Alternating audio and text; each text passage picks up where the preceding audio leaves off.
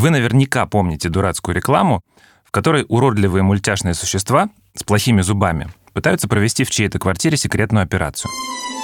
Микробы, доложить результаты нашей секретной операции. Мы устояли перед натиском врага и заполонили туалет и сливное отверстие. А мусорное ведро тоже под контролем. В этот момент на штаб вооруженных микробных сил выливают дезинфицирующее чистящее средство. Солдаты в панике разбегаются. Густой Доместос убивает все известные микробы. Это далеко не единственная реклама, эксплуатирующая страх людей перед патогенными микроорганизмами. Опять ссадина. Она может воспалиться. Давай-ка промоем. Не спеши. Попробуй мыло, защищающее от бактерий. Мыло от бактерий, конечно. Новое мыло Safeguard. Safeguard устраняет более 90% бактерий и защищает от них вдвое дольше, чем обычное мыло. Кстати, есть несколько исследований, где доказывается, что антибактериальное мыло ничем не лучше обычного. Даже наоборот. В его составе есть дезинфицирующее вещество триклозан, и ученые считают, что оно делает некоторые бактерии резистентными, то есть устойчивыми к антибиотикам. В 2016 году в США триклозан вообще запретили добавлять в мыло. Но сейчас не об этом. Страх вирусов и микробов, который активно используют маркетологи, довольно распространенное явление, и у него есть несколько названий.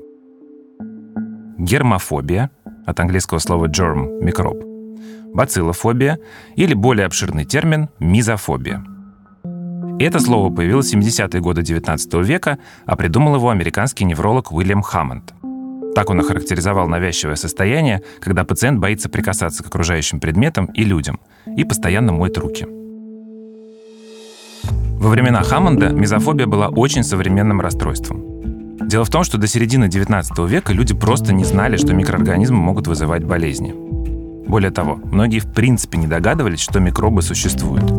И вот в XIX веке сразу несколько современников Хаммонда сформулировали и доказали то, что сегодня не просто вызывает ни у кого вопросов, но и буквально ежедневно спасает миллионы жизней.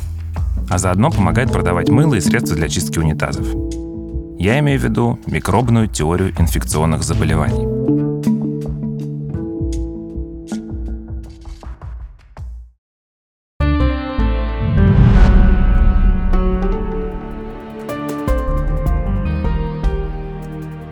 Меня зовут Федор Катасонов, я педиатр, а это «Почему мы еще живы?» Подкаст студии «Либо-либо» о медицинских открытиях, которые изменили мир.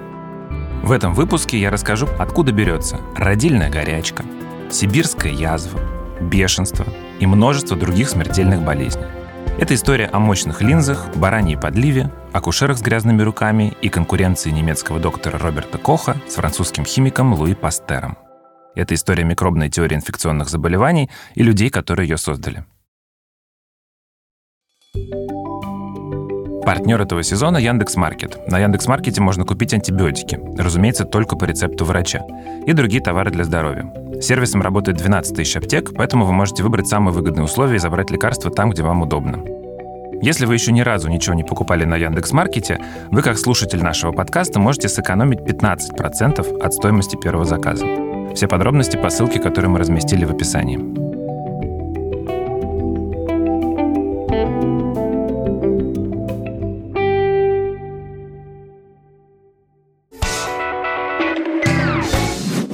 Микробы, или как их еще называют, микроорганизмы, они настолько крохотные, что их не увидишь невооруженным глазом. Но поверьте, они есть буквально повсюду. На столе, на полу, на подоконнике и даже на моей лапе. Это фрагмент российского мультика «Развлечоба». В каждой серии кот Кубакот объясняет дошкольникам, как устроен мир. Микробами считаются все живые организмы, размер которых не превышает 1,1 миллиметра. Большинство микроорганизмов одноклеточные, как, например, вот эти бактерии или эти археи. Но есть и многоклеточные микробы, например, различные грибки и дрожжи. Микробов, вызывающих болезни, называют патогенными микроорганизмами. Такие микробы попадают к нам в организм через воздух и с едой, если перед этим вы не помыли руки. В общем, сегодня микробов боятся даже дошкольники, которым с раннего детства объясняют, что к чему. А детям постарше учителя уже рассказывают более сложные вещи. Например, в чем разница между разными видами микроорганизмов – бактериями, грибками и вирусами – которых в некоторых классификациях тоже относят к микробам, хоть они и не живые. Но еще каких-то полтора века назад многие серьезные ученые и врачи искренне верили, что заразные болезни типа туберкулеза, холеры и тифа либо наследственные, либо возникают из-за так называемых миазмов. Это такие блуждающие облака невидимого вещества, которые якобы можно обнаружить только по отвратительному запаху. Врачи предполагали, что через воздух миазмы проникают в организм людей и других животных и каким-то образом вызывают болезни.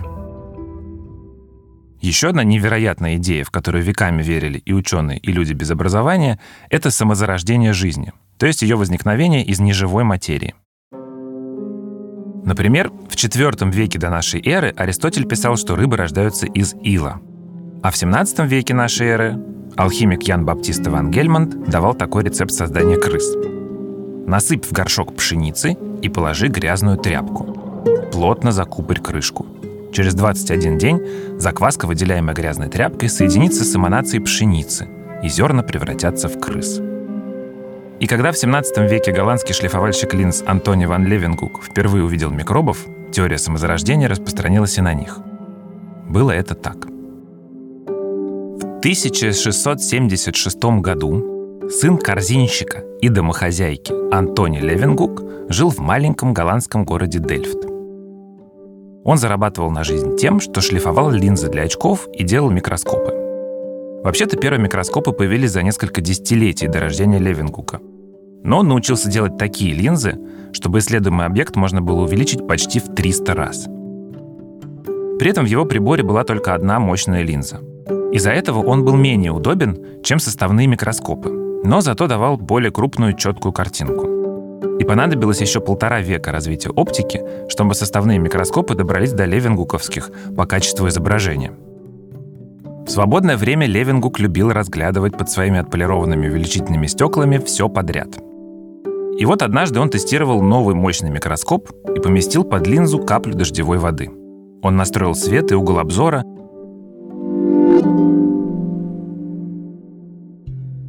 и вдруг увидел в воде тысячи крохотных подвижных животных, которых он позже назовет анимакули. Левингук не понял, что это было, и решил повторить опыт. Сначала с водой из домашнего колодца, потом из городских каналов.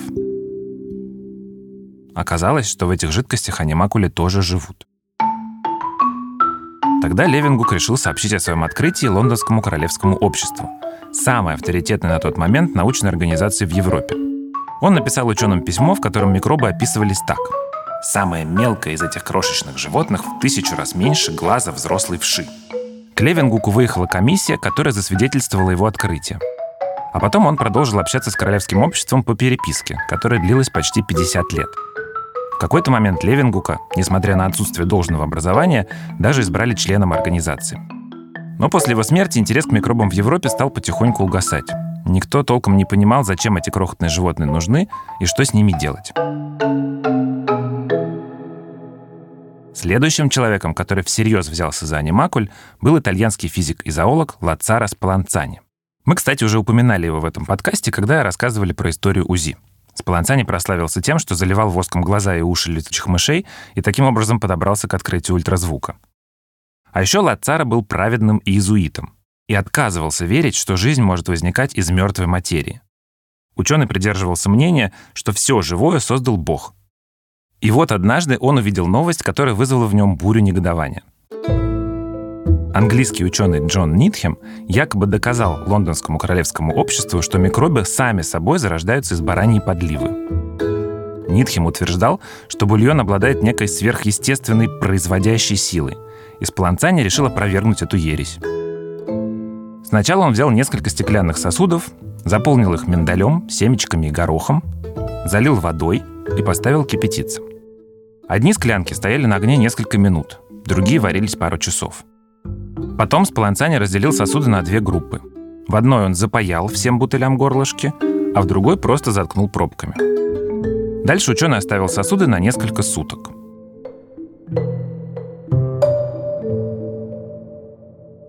Когда Спаланцани вернулся в свою лабораторию, картина была следующей. В запаянных склянках, которые варились несколько часов, микробов не было. Зато запаянные бульоны, которые кипятили всего несколько минут, кишели жизнью. Но больше всего микроорганизмов Спаланцани увидел в негерметичных сосудах, которые были закрыты только пробками, причем вне зависимости от срока кипячения. Из этого следовало два вывода. Во-первых, микробы возникают в пробирках не сами по себе, они попадают туда с воздухом.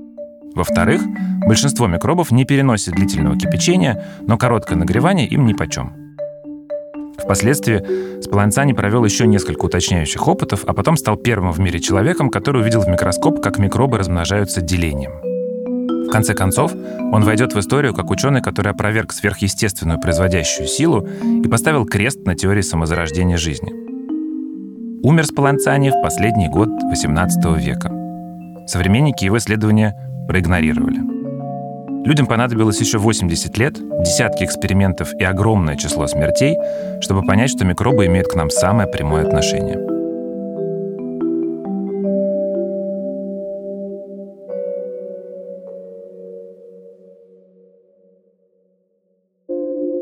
Ни Левенгук, ни Спаланцани, ни Джон Нитхем не были связаны с медициной.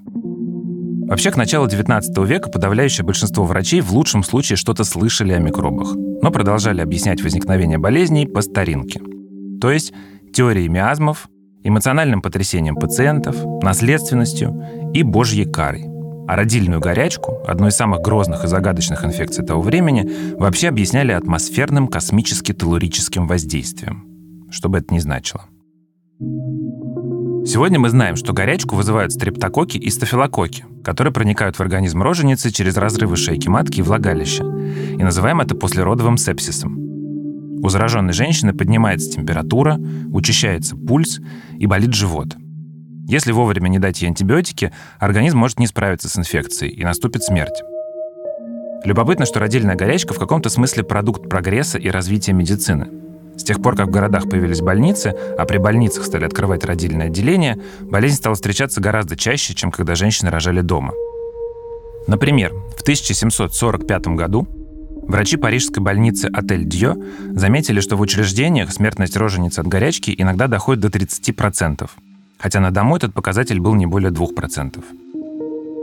Похожая картина была и в Венской городской больнице, одной из самых крупных европейских клиник своего времени – 1840-е там работал наш следующий герой – акушер-гинеколог Игнац Земельвайс. Местный родильный дом отличался тем, что состоял из двух отделений. В первом, параллельно с приемом родов, мужчины-акушеры занимались исследовательской работой. Во втором лаборатории не было, а роды принимали бывшие повивальные бабки, которых переучили на акушерок. И вот в первом отделении в год умирало примерно 800 рожениц – а во втором не более 60. Иначе как космически-телурическим воздействием объяснить это и правда было трудно. Игнат Земельвайс переживал из-за высокой смертности пациенток, но, как его коллеги, понятия не имел, почему так происходит. Пока не случилась очередная трагедия. Весной 1847 года скончался ближайший друг Земельвайса, патологоанатом Венской больницы Якоб Колечко – во время вскрытия очередной роженицы, которая умерла от горячки, студент поцарапал руку якобы скальпелем. И случилось то, что случилось. Когда Земельвайс вскрывал своего друга, он ужасно удивился. Внутренние органы колечки были воспалены и выглядели точно так же, как у любой жертвы родильной горячки. Хотя до этого считалось, что болезнь может возникнуть только у женщин. И тут Земельвайса осенило.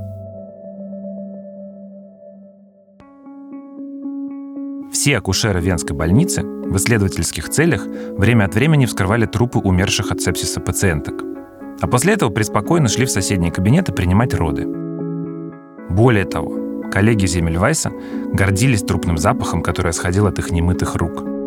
Это считалось признаком настоящего врача.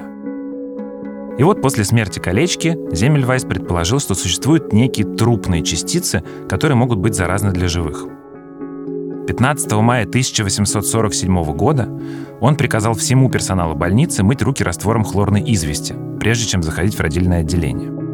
Почему хлорка? Есть версия, что это был пережиток теории миазмов. Вроде как Земельвайс считал, что чем сильнее запах антисептика, тем эффективнее он отобьет трупный запах, а вместе с ним болезнетворный миазм. Но точно никто не знает. Буквально через полгода после нововведения показатели смертности двух клиник сравнялись. Потому что бывшие повивальные бабки тоже не мыли руки, но и трупы не вскрывали. И только однажды статистика снова изменилась, когда в исследовательскую клинику попала женщина с гнойным воспалением матки из-за карциномы. Врачи начинали осмотр с ее койки, а потом переходили к следующим пациенткам. И родильная горячка вернулась. Тогда Земельвайс понял, что заразными могут быть не только трупы, но и любые нагноения. Так появилось новое правило – дезинфицировать руки после каждого пациента. О том, что трупные частицы Земельвайса – это стрептококки и стафилококки, ученые узнают только спустя 30 лет. Но даже несмотря на то, что Земельвайс не понимал, что горячку вызывает микроб, он впервые доказал, что заразная болезнь имеет вполне конкретный физический источник. Правда, современники к доктору не прислушались. Во-первых, многих врачей оскорблял их, что их считают нечистыми и заставляют мыть руки. Земельвайса стали травить. Во-вторых, он участвовал в восстании против династии Габсбургов, из-за чего Венская больница не продлила с ним контракт, и он попал в еще большую опалу. На фоне всех этих событий у Земельвайса развилось психическое расстройство. Он стал агрессивен, периодически впадал в психозы и рассылал коллегам злобные письма с обвинениями в убийстве рожениц. И, в общем-то, был абсолютно прав. В итоге 47-летний доктор умер в психиатрической больнице. К его наработкам по гигиене врачи вернулись только через несколько десятилетий.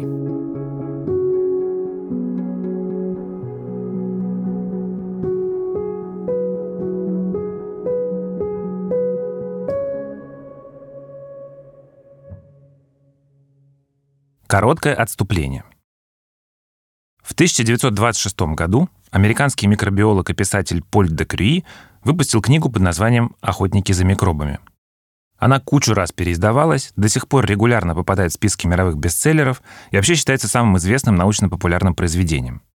Посвящена книга тому же, что и наш выпуск — рождению микробной теории. Де Крюи писал и про Левингука, и про Земельвайса, но все же главные его герои — это французский химик Луи Пастер и немецкий доктор Роберт Кох. Почитайте эту классику, а пока вы ее ищете, я объясню, почему автор выделял именно Пастера и Коха. Начну с истории одного исцеления, в которое никто не верил. В июле 1885 года в Эльзасе, это восток Франции, бешеная собака искусала девятилетнего мальчика по имени Йозеф Майстер. Ребенок был обречен. Даже в 2022 году, когда мы пишем этот подкаст, врачи все еще не умеют лечить людей, у которых появились первые симптомы бешенства. Если после укуса человек не сделал прививку, а через несколько недель у него поднялась температура, появились сильная тревога, ночные кошмары и страх воды, спасти его нереально. Дальше только безумие, паралич и мучительная смерть. История знает всего несколько исключений, но все это свежие случаи. В XIX веке у больного точно не было шансов. И все же мать Йозефа не сдалась. Эльзасский врач рассказал ей, что в Париже живет человек по имени Луи Пастер – который давно изучает бешенство и вроде как даже умеет лечить от него собак. Майстеры тут же выехали в столицу.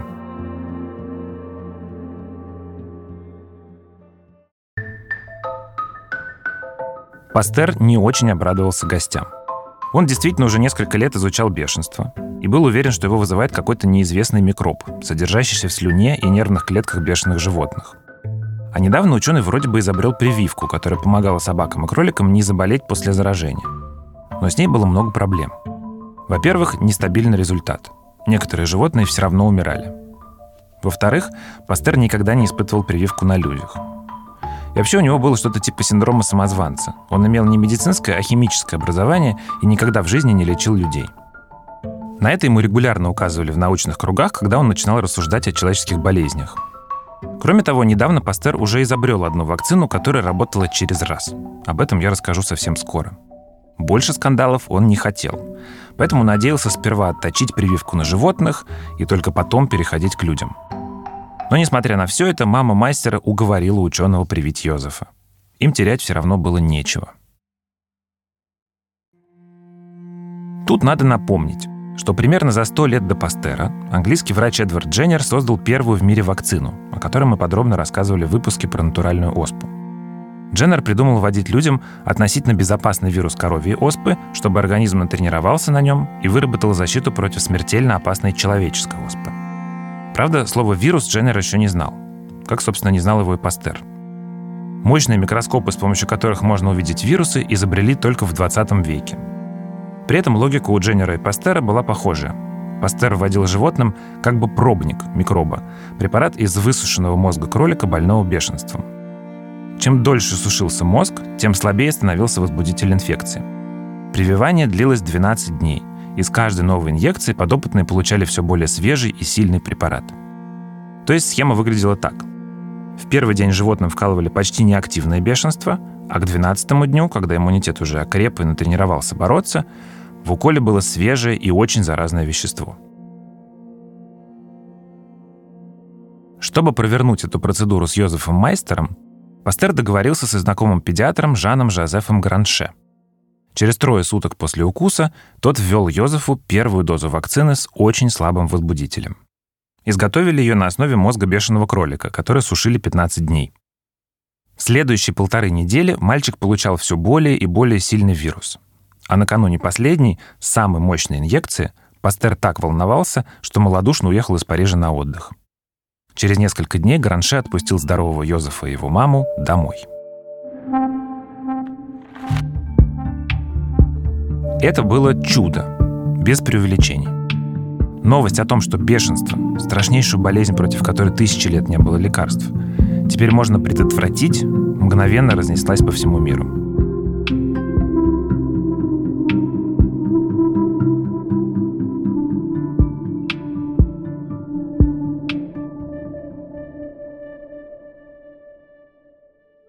Уже через несколько месяцев к Пастеру приехали 19 жителей Смоленской губернии, которых покусал бешеный волк.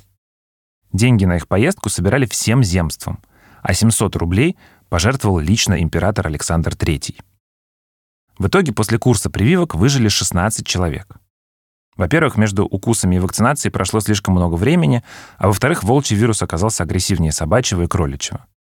Но Александру Третьему хватило даже такого результата, чтобы пожертвовать Пастеру 100 тысяч франков и наградить его орденом Святой Анны первой степени. Вообще, после случая с Майстером пожертвования стали приходить в Париж со всего света. На эти деньги Пастер постепенно создал Международный центр помощи укушенным. Он существует до сих пор и называется Институт Пастера. Занимаются там уже давно не только бешенством. За последние 130 лет сотрудники института сделали сотни важнейших медицинских открытий. Например, именно там в 1983 году выделили вирус иммунодефицита человека и доказали, что он вызывает СПИД. Но вернемся в 19 век. После Парижа пастеровские станции борьбы с бешенством стали создавать по всему миру. А иностранные врачи регулярно ездили во Францию, чтобы научиться прививанию и получить материал для вакцины. Сегодня мы знаем, что бешенство вызывает вирус, который поражает нервную систему млекопитающих. Его открыли только в 30-е годы 20 века, то есть примерно через 50 лет после Пастера. При этом химик с самого начала настаивал, что болезнь начинается из-за какого-то крохотного микроба, который содержится в слюне и нервных тканях больных. И у него были все основания так думать, даже несмотря на то, что он никогда не видел возбудителя инфекции. Бешенство было не первой заразной болезнью, которую Пастер научился предотвращать. За несколько лет до встречи с Йозефом Майстером он стал первым в мире человеком, который прочно связал болезни с микробами.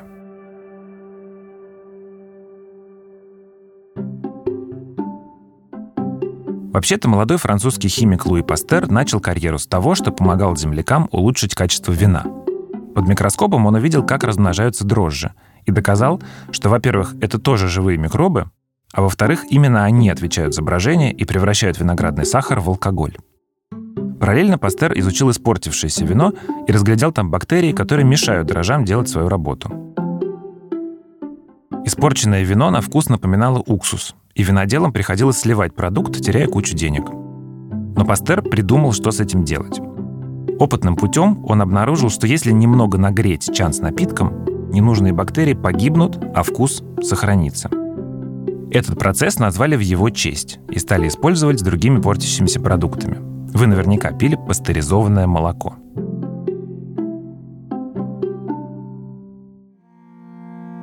Следующий вызов, который подбросили Пастеру французские производители – болезнь шелковичных червей, из-за которых текстильная промышленность теряла огромные деньги. Несколько месяцев ушло у химика, чтобы разглядеть микробовозбудителя, которым оказался одноклеточный паразит. Именно тогда Пастер предположил, что и у теплокровных животных болезни тоже могут вызываться микроорганизмами. Вскоре у него появился шанс в этом убедиться. После червей Министерство сельского хозяйства Франции опять попросило химика о помощи. Скотоводческая отрасль страны в те времена страдала сразу от двух болезней – куриной холеры и сибирской язвы. От первой птицы переставали есть, начинали задыхаться, а потом сворачивались в клубочек и умирали. Вторая выглядела еще страшнее. Буквально за день овцы, лошади или козы падали от высокой температуры, кровавого поноса и отеков головы и шеи. Поль де Крюи описывал сибирскую язву так. Не было никакой закономерности, никакого смысла в путях распространения этой убийственной болезни. Утром жирный ягненок весело резвился в стаде, к вечеру он отказывался от еды и печально опускал голову. А на следующее утро крестьянин находил его холодным и застывшим, с густой и почерневшей кровью. На завтра такая же история случалась с другим ягненком. И так без конца. В общем, вся надежда была на Пастера – с помощью своих помощников, микробиологов Эмиля Ру и Шарля Шамберлана, Пастер разработал вакцины против этих болезней. Хотя конкретных микробов-возбудителей так и не вычислил. Правда, работали эти вакцины нестабильно, особенно сибироязвенная. Поначалу результаты были хорошие, но постепенно из разных фермерских хозяйств стали приходить тревожные новости. Иногда скот умирал сразу после того, как получал прививку. Вероятно, бациллы Пастера были недостаточно ослабленными и не успевали натренировать иммунитет но точную причину никто не знал. Из-за этого над химиком посмеивались коллеги и журналисты. Например, зоолог Ипполит Рассиньоль посвятил Пастеру едкую статью со словами «Во всем мире есть одна истина – микроб, и Пастер – пророк его». А еще среди тех, кто критиковал Пастера, был молодой немецкий доктор Роберт Кох. Пока Пастер спасал французских виноделов и шелководов и становился суперзвездой французской науки, Кох еще только проходил курс медицины в университете Геттингена. После учебы молодой доктор немного проработал в берлинской клинике Шарите, а в 1870-м ушел лечить немецких солдат, участвовавших во франко-прусской войне. Вернувшись с фронта, Кох открыл практику в маленьком немецком городе Вальштейне. Это была изматывающая работа, которую он ненавидел. Роберт постоянно жаловался своей жене Эмми, что вся его врачебная деятельность – сплошной обман – когда ко мне приходят плачущие матери и умоляют спасти их детей, я ничего не могу для них сделать», — говорил Кох. Как я могу лечить дифтерит, когда ни один самый умный доктор Германии не знает причин этой болезни? Откуда-то из другой реальности до Коха доходили слухи о великом химике Луи Пастере, который обещал в скором времени найти всех болезнетворных микробов и победить их. Но если бы Коху тогда сказали, что через несколько лет он не только познакомится с французом, но и заткнет его за пояс, он бы вряд ли поверил. Жизнь Коха изменилась, когда на один из дней рождения жена подарила ему простенький микроскоп. Сначала доктор просто проводил за ним все свободные вечера, а потом стал сокращать врачебную практику, чтобы побольше времени уделить микробам. Кох научился выделять из биоматериала только один интересующий его вид микроба и выращивать чистую культуру, состоящую из одинаковых микроорганизмов. До Коха ученые разводили микробов с помощью бульонов, и разные виды смешивались друг с другом. А доктор догадался, что если высаживать бактерии на твердую среду, каждая становится родоначальницей собственной колонии. Для этого Кох разработал специальные питательные смеси, например, на основе агар-агара или желатина. Современные лаборанты до сих пор наполняют этими веществами чашки Петри. Еще одно изобретение Коха, без которого современные микробиологи не могли бы работать – окрашивание микроорганизмов. Вообще-то микробы бесцветные и прозрачные, и это сильно затрудняет их изучение. Кох научился обрабатывать их метиленовой синькой, которой красили шелк и хлопок, и красно-коричневой краской, которую применяли в кожевенном деле. Именно синий краситель помог ему совершить свое самое известное открытие – разглядеть крохотный микроб-возбудитель туберкулеза, который мы сегодня называем палочкой Коха. За это доктор в 1905 году получил Нобелевскую премию. Но вернемся на шаг назад – Когда Коху подарили микроскоп, он решил исследовать какое-нибудь серьезное заболевание. Из газет он знал, что Пастер придумал вакцину против сибирской язвы, а другие ученые вроде бы даже разглядели микроб, вызывающий болезнь. Но никто не смог твердо доказать, что дело именно в нем. Кох стал ходить по мясным лавкам Вальштейна и узнавать, на каких фермах сибирская язва появляется чаще всего. Он раздобыл труп овцы, погибшей от инфекции, и под микроскопом разглядел в ее внутренних органах странные маленькие палочки. Дальше он отправился на бойни и добыл кровь здоровых животных. В ней никаких палочек под микроскопом видно не было. Тогда Кох купил несколько мышей и попробовал ввести им кишащей палочками кусок овечьей селезенки. Мыши умерли, а палочки нашлись в их трупах. Казалось бы, дело раскрыто. Но Кох был очень педантичным и последовательным. Ему нужно было больше доказательств. Из внутренностей погибших мышей он снова выделил несколько микробов, вырастил чистую культуру и успешно заразил ей здоровых животных – Считается, что примерно в тот момент доктор начал формулировать основу микробной теории, которую до сих пор принято называть постулатами Коха. Согласно этим постулатам, чтобы доказать, что какой-то микроб вызывает болезнь, нужно сделать четыре шага. Подтвердить, что микроорганизм встречается у всех носителей заболевания. Выделить этот микроорганизм от больного животного и вырастить его в чистой культуре – ввести чистую культуру здоровому животному и убедиться, что оно тоже заболеет. И, наконец, выделить тот же самый микроб у свежезараженного животного. И только так. По отдельности все эти пункты не работали. Если мы просто найдем один определенный микроб во всех пробах больных людей или животных, это еще ни о чем не говорит. Тела населены триллионами микробов, и находка вполне может оказаться безвредным микроорганизмом или бактерией, которая ответственна за другую болезнь. Именно поэтому так важно было научиться выращивать чистую культуру микроба и проверять, вызывает ли она заболевание у здоровой особи. Если да, то связь болезни с конкретным видом микроба становится совершенно очевидной. Впрочем, правила Коха все равно оставляют место ошибкам. Первое произошло еще при его жизни. Вооружившись его постулатами, медики стали искать возбудители всех известных болезней. Например, один из учеников Коха нашел во всех исследуемых пробах больных гриппом микроб, который сегодня называют гемофильной палочкой. Он сделал вывод, что именно этот микроб вызывает грипп. Теперь-то мы знаем, что он вызывает бактериальную пневмонию и другие болезни, а за грипп отвечают вирусы. Видимо, у ученого было недостаточно образцов. До 30-х годов 20 века, когда вирусы наконец открыли, многие врачи считали, что грипп – бактериальная инфекция. И все-таки, несмотря на такие ошибки, для конца 19 века открытие Коха было революционным. В 1876 году немецкий доктор представил свое исследование сибирской язвы коллегам и стал первым в мире исследователем, который доказал, что определенный вид микроба вызывает определенную болезнь. А в следующие годы он достал несколько образцов сибироязвенной вакцины Пастера и увидел, что это очень плохо очищенная смесь, которая кишит кучей посторонних микробов и не всегда содержит ослабленную сибироязвенную бактерию. В 1882 году на медицинском конгрессе в Женеве двое ученых впервые встретились и обменялись неприязненными репликами. Еще через некоторое время Кох выпустил разгромную статью с подробным анализом состава пастеровской вакцины. Поль де Крюи в «Охотниках за микробами» пишет, что конфликт Пастера и Коха был не просто соперничеством двух ученых. Во-первых, их родины сражались друг против друга во франко-прусской войне, и каждый ученый защищал национальные интересы своей страны. Во-вторых, они представляли два разных подхода к работе. Кох, писал Декрюи, холоден и логичен, как учебник геометрии. Он выследил свою бациллу туберкулеза путем строгих систематических опытов и предвидел все возможные возражения со стороны скептиков. Пастер же был пылким и страстным искателем, в голове которого беспрестанно зарождались гениальные теории и ложные гипотезы. Как бы то ни было, историки науки считают, что именно благодаря этой гонке, которая длилась несколько десятилетий, Оба ученых сделали свои самые известные открытия. Пастер научился лечить бешенство, ну а Кох открыл возбудителя туберкулеза. При этом научный мир, мягко говоря, не сразу принял идеи ученых. Например, другой оппонент Пастера, французский натуралист Феликс Пуше, всю свою жизнь настойчиво доказывал, что живые микробы зарождаются сами собой. Спор Пуше и Пастера был очень похож на противостояние Спаланцани и Нитхема. И в итоге Пастер тоже победил с помощью очень элегантного эксперимента – он взял два стеклянных сосуда.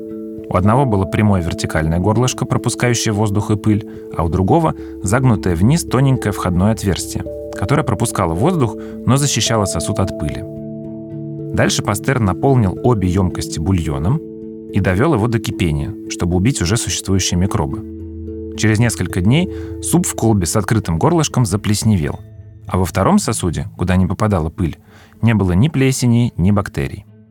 Это был последний гвоздь в крышку теории миазмов и самозарождения.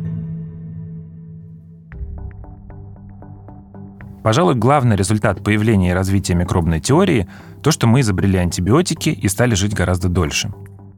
Если в 1841 году средняя вероятная продолжительность жизни британской девочки составляла 42 года, а мальчика 40, то в 2011 году, ровно через 170 лет, этот возраст был 83 и 79 лет. Битва с микробами навсегда изменила наш мир и привычки и научила нас постоянно бояться. Врачи больше не носят длинные бороды, потому что на них собираются микробы.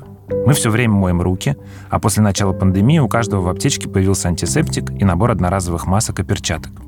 И все бы ничего, но иногда страх заболеть настолько велик, что мы перестраховываемся. Сами назначаем себе антибиотики, моемся мылом с триклозаном и стремимся продезинфицировать все поверхности в доме. Проблема в том, что чем сильнее мы боремся с микробами, тем более выносливыми и живучими они становятся. И если продолжать в том же духе, совсем скоро работающих антибиотиков не останется. Мы об этом, кстати, уже рассказывали. Обязательно послушайте выпуск, который называется «Очень старая война». Это был подкаст «Почему мы еще живы» студии «Либо-либо». Партнер этого эпизода – Яндекс.Маркет. Мы сделали этот эпизод вместе с автором сценария Еленой Чесноковой, редактором Настей Красильниковой, медицинским редактором Нигиной Бегмуродовой, продюсерами Кириллом Сычевым, Павлом Боровковым, Ликой Кремер и Ксенией Красильниковой, звукорежиссером Ниной Мамотиной и композиторами Кирой Вайнштейн и Михаилом Мясоедовым. Музыку и звуки для этого подкаста мы берем из библиотеки Blue Dot Sessions. Меня зовут Федор Катасонов. Слушайте нас во всех приложениях для подкастов, а еще мы будем рады вашим отзывам и оценкам. Пока!